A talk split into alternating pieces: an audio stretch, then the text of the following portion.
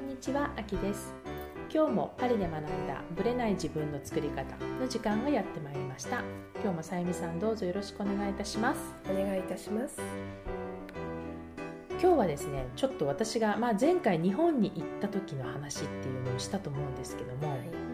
アポイントを取る時に時間の感覚がフランスにいるのと日本の日本でいるのでは全然違うんだなということを感じたので、その辺のお話をしたいんですけれども例えばさゆみさんがアポイントを取る時に午後一っていう時間を指定してきたとすると、うん。午後一って何時頃をイメージしますか？フランスにいると。そうですね。多分ランチが終わった後ぐらいってうんいうことを考えると1時半2時とかそれぐらい？ですよね。午後一ってですね、私の感覚も多分2時なんですよ。うん。で遅い人だとちょっと2時半ぐらいになるかなみたいな感じもうんするんですよね,、早く1時ぐらいにご飯終わる人は1時半ぐらいでもいいっていう感じなんですよね。構皆さん遅めですよね。ね。はい。ランチ自体が12時半だったりするじゃないですか、だって12時にきちっとレストランがオープンするってあんまりないですもんしっねかり開かないからね、はい。時間通りにねでその感覚で日本にこの間行った時に、うん。まあ、午後一でアポでいいですかっていう話をした時に、はい。はい、それではじゃあ1時でお願いしますって言われたんですよ。えで1時みたいなあうん。ランチタイムじゃないかって思っちゃったわけですよ。一番ピークみたいなねでも日本って11時半からほらランチがね。ねあったりするじゃないですか。早いですようねんだから551って1時なんだってことに気づいたんですよね。悲しいことにもフランスの生活に馴染んでいるっていうところがええ。こういうところでも出てしまったっていうことと時間のなんていうんでしょう観念っていうのはねちょっとやっぱ国ごとにそれぞれ違いますよね。うで今これ夏時間に入ってフランスの日が伸びてるじゃないですか。んはい。そうなるとまず夕方っていうのもまた違うじゃないですか、うん夕方ってフランスでは何時ですか？さゆみさんにとって。夕方会いましょうって言ったら5時半6時6時半。ですようん。ね、まあしまあ7時になるとでも7時でもアペリティフとか言ってる人もいますからね、うん。どんまあ5時以降。ですよね。5時6時。5時6時ですよね、はい。でだから、まあ、私の中ではうん。夕方っていうのは、まあ、その時間っていう感覚だしはい。でも多分その時間って日本では6時6時半って夕飯が始まってたりしません？そうそうなんですよ。6時ぐらいだともうねご飯食べてる方もねね。いらっしゃいますよね。でなると日本の夕方って多分私たちの考えてる夕方も絶対違うはずなんですよ、でこの感覚って多分やっぱり国によって違うんだなっていうのを感じたので、夕方頃かっこ何時って書かないと 具体的に書かないとね。時間を書かないと、うん。午後1とか午後前半って言っても多分12時間の差がもうすでに出ちゃう可能性があるっていう。あとアングロサクソン系の国もうん。早いですよね、そう夕飯早いですよねあの人たちねアメリカ人とかも6時とか7時とかにさっさとね、ご飯終わっちゃいますよね。食べてしまいますけど、フランス人って9時ぐらいだったりとかっていうこともありますし、長いしね。多分スペインもそんな感じでしょうねきっとね。スペインはもっと、うんもっと遅いと思うので、ねあのうん。ヨーロッパはやっぱりもうちょっとこう後ろ倒しというかそうですね。南側ですねヨーロッパののねような感じがしからその感覚を知らないで自分の観念だけで決めてしまうと、まあ、誤解が生じてしまうっていうことを今回でねちょっと私も日本に行った時にうん。すごく感じたのではい。もう例えば夕方会いましょうあ夕飯を食べましょうって言った時も6時半どこどこでいい？って聞かれた時に早っみたいな感じ6時で半だと私にはあのアペリティリティフのフですよ時間、ねジントニックの時間みたいなね。感じですよね。ですよね。その感覚がねやっぱり日本だと夕飯の時間なんですよ。そっか。っていうことが分かったということなのではい。あの皆さんもあの例えばフランスのとかヨーロッパの人とやり取りするときはぜひちょっと気をつけていただきたいなと、ね。はい、思います。はいそれでは本編スタートです。はい今回は質問を頂いてますのでまずその質問から、えー、さゆみさんの方に読んでいただきたいと思います、はい、夢を実現させるために考える道筋とやるべきことを知りたいです。例えばあきさんはポッドキャストをやりたいと思った時になぜやりたいのかを明確にするのはするのは前提としてどのように考えて戦略を立てるのか戦術を考えるのかどんな行動をとったのかということを知りたいです。という面白い質問をいただきました。はいでこれはたまたま彼女はそのポッドキャストっていうのを例にとっていただきましたけれども、うん。何かをやりたいと思った時にはい。どうやって、まあ、プランを立ててどう行動をとっていくのかっていうところのメカニズムを聞きたいっていうことだと思うので、うんうん何にでも多分応用できるかなと思いますね。ですので、まあ、今回は私のそのポッドキャストをやりたいと思った時にどういうふうに行動したのかっていうところを、まあ、ちょっとお話お話はいしたいなと思います。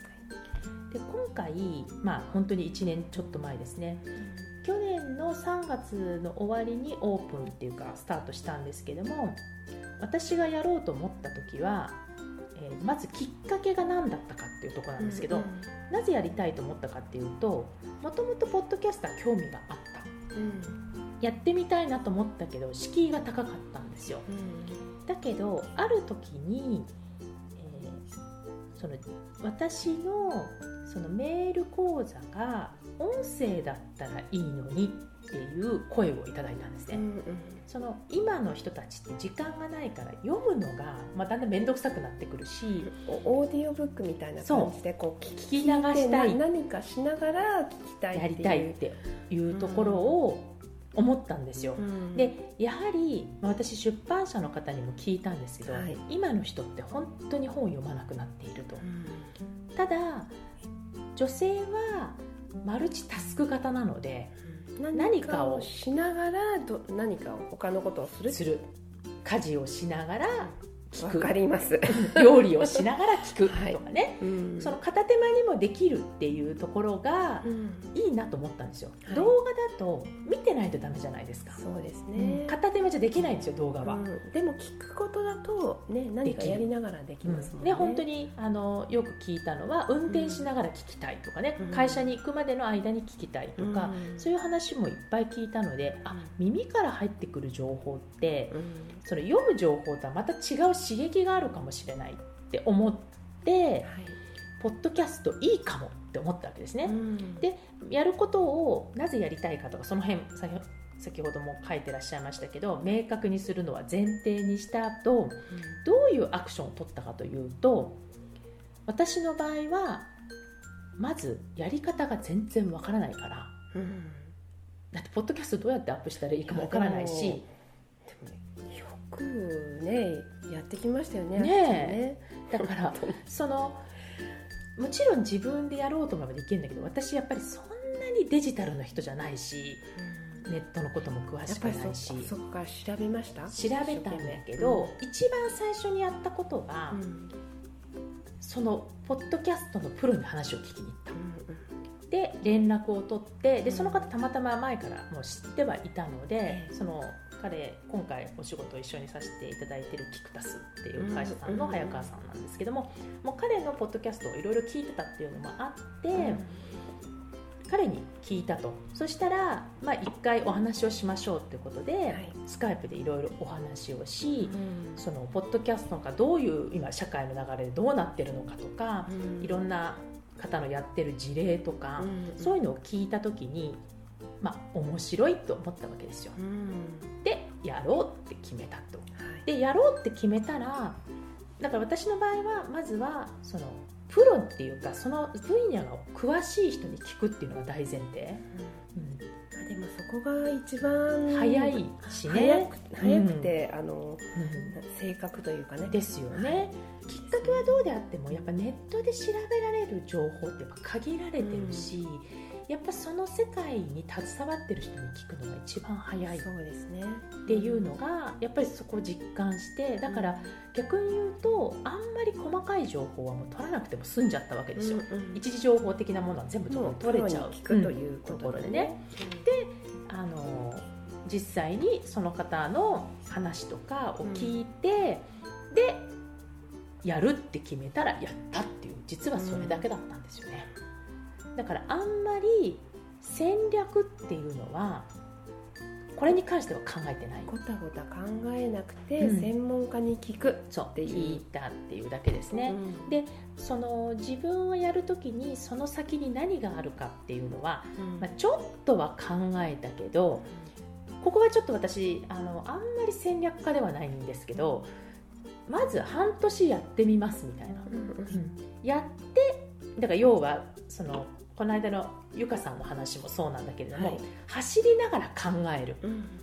とりあえず考えてスタートできないよりはスタートしますと言ってスタートしながらやりつつえるっていうところがこれがまた私スタイルなのかなって細かく語れると考える方でいっぱいいっぱいになってしまって、うん。100%じゃないと走れないっていうケースが多いのかなっていう。そうですね、さゆみさんだったら何かこうしたいと思った時に、うん。なんかこういろいろどういうふうに考えプロセスで考えてやってきますか？そうですね。私はもう思い立ったらすぐやる。行動の人？すぐ結構あこのなんかこれをやりたいと思うのがあったら、もうネットとかいろんな手段を使って調べ、あもうこの人がベストっていう、うん。いろいろ自分の中で比較をねするわけですよ、はい。一応自分の持ってる、うん。こうなんていうの大事と思ってるうん。ポイントト？を、うん。こう全て網羅する人を選んでいってあこの人はいいと思う人に数人やっぱりコンタクトを取って、うん。そのそこからのまた返事でまた、うん情報ねいろいろね。そうですね。取捨選択できますもんね。この人の返事には十分な返事がないとか、やっぱりそのあたりでうん。いろいろと判断していく判断していき、うん。あやっぱりこれだっていう、うんまあ、返事だけじゃないですけども、うん。フィーリングとかそういったこともねありねますけども、よね。うん、やっぱりうん。動きますね、動きますね動いてコンタクト取るってことか。そう。やっぱりう自分で動かないとうん。何も始まらない、うん。それはもう本当その通りですよね、だから私の、まあ、ちょっと関わった先生がおっしゃってたんですけど、うん。ノウハウの時代ではなくてはい。農風の時代だって言ってたんですよ。あそれはすごくわかる気がします、うん。だからノウハウっていうのは「How to」を知るための方法でノウハウなんだけども、やっぱ時代的には誰を知ってるか農風ですよね。その風で、うん。その人は大体ハウもね知ってるわけだからね。そうってことは誰を知ってるか誰と関わるかによって、うん。それに関わるそのもう前提条件が変わってきてしまう。うん。だとすると実はすっごく農風って大事だなっていうね、うん感じがしますね。はい。はい、ということでやっぱり私が一番最初に考えたのは考えやると決めた時に誰にコンタクトを取るかっていうところを、もうしっかり考えて一番その自分が考えるプロうん。に聞きに行くっていうコンタクトを取るっていうところからもうあとはもう走り出すっていうところが一番大事なのかなっていう気がしました。それが結局は夢を実現させるためのまず第一歩になるのかなっていう気がします行動を起こすと、そう。結局は行動しかないってことですよね。はい、ぜひ参考にしていただければと思います。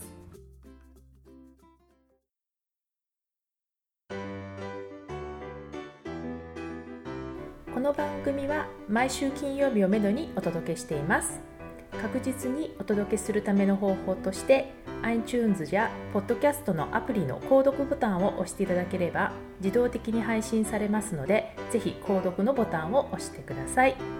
また皆様からの質問感想をお待ちしています。パリプロジェクトで検索していただきそちらのお問い合わせからポッドキャストを選んでいただき質問や感想を送ってください。どしどしご応募お待ちしています。また来週のパリから学んだブレない自分の作り方をどうぞお楽しみに。さゆみさんありがとうございました。ありがとうございました。秋でした